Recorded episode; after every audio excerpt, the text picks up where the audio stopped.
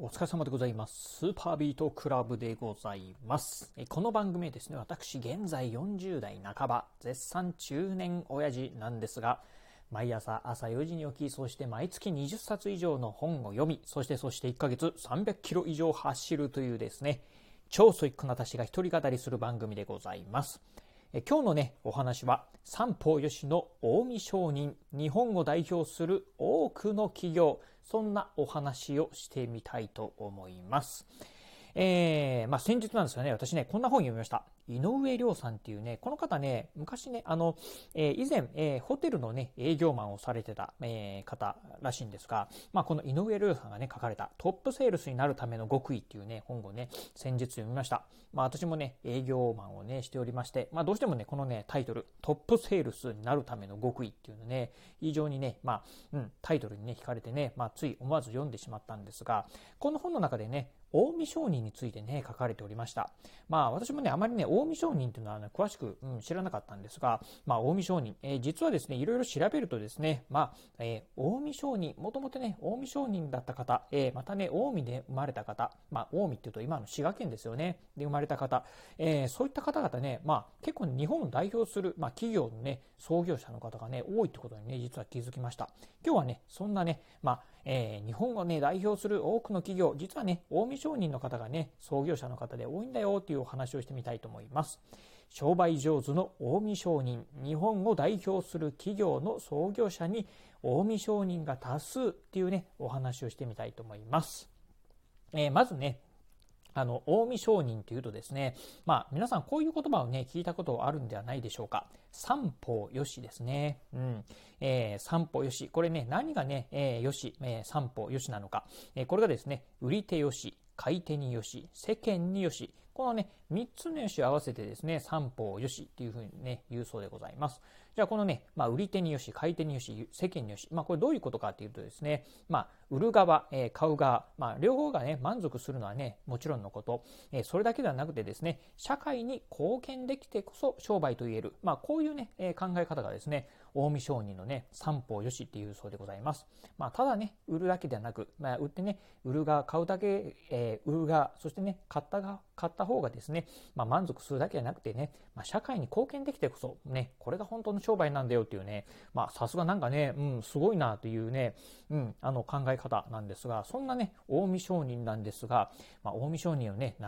れを組む、えー企業というのはね、えー日本にね、多数存在するそうでございます。そしてですね、まあ、そんなね、まあ、多数存在する、まあ、企業の中でもですね、日本を代表する企業、えー実はね、まあ、創業者の方がね、うん、このね、まあ、近江商人だった、もしくはね、まあ、近江の出身だっていう方がね、結構ね、いらっしゃるんですよね。まあ、近江といえば、今のですね、滋賀県にあたります。まあ、そんなね、まあ、滋賀県出身の方、そしてね、もともと近江商人だった方っていう方がね、まあ、創業のね、えー日本を代表する企業、ね、えー6つ、7つほどね、挙げてみたいと思います。まずですね、えー高島屋でございます。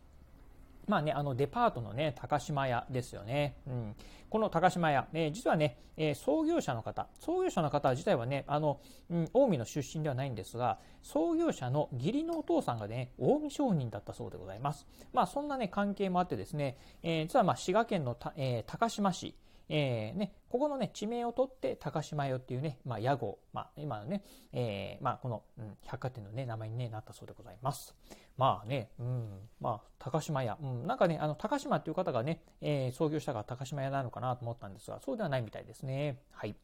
えー続いてですね、伊藤忠と丸紅でございます。まあ、日本を代表するね、まあ、商社の、えー伊藤忠と丸紅なんですが、実はですね、えーこの、え2社ともですね、えー創業者がね、同じな、同じの方、えー同じ方でございます。そしてですね、この創業者の方、えー近江商人だそうで、だったそうでございます。えーお名前はね、ちょっとね、私も忘れたんですが、もともとね、この近江商人の方がですね、まあ、うん、えーこうね、うんえー商人として、商人としてですね、成功して、今のですね、伊藤忠、そしてね、丸紅のね、創業に、えー創業者だったそうでございます。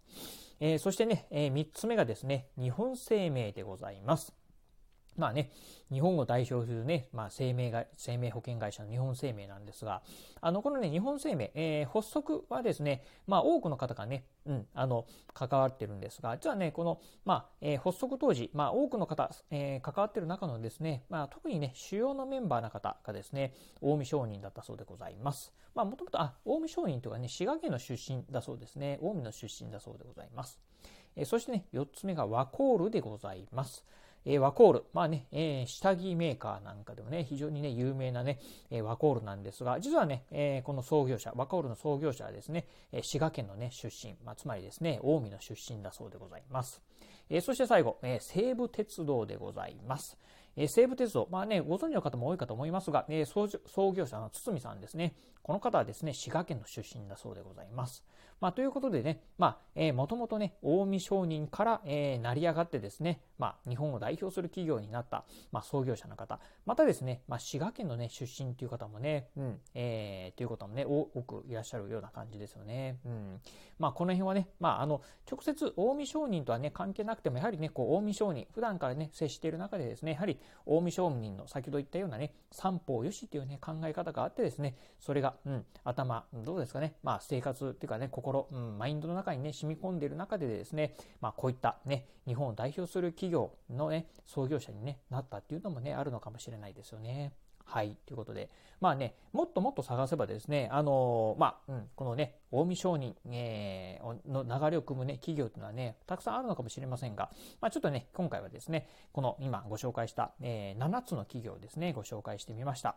えー、7つ、えー、そうだね、6つですよね。はい。えー、ご紹介してみました。はい。ということで今日はですね、三方よしの近江商人、日本を代表する多くの企業をご紹介いたしました。えー、今日のお話面白かったな、参考になったなと思いましたですね。ぜひラジオトークでお聞きの方、ハートマークやニコちゃんマーク、そしてね、ネギマークなんかありますよね。あの辺をね、ポチポチポチと押していただければなというふうに思います。またですね、えお便りなんかもお待ちしております。今日のお話面白かったよとかね、参考になったよとかっていうね、えー、一言コメントで結構です。ぜひコメントいただければなというふうに思います。そして最後、え私ね、うん、ツイッターもやっております。ツイッターの方はね、このラジオの配信情報以外にも、あとね、YouTube とかね、ブログなんかも毎日ね、配信してるんですが、このね、ラジオ、YouTube、ブログのね、配信更新情報なんかを毎日ツイートしております。ぜひよろしければね、私のツイッターアカウントの方もフォローしていただければなというふうに思います。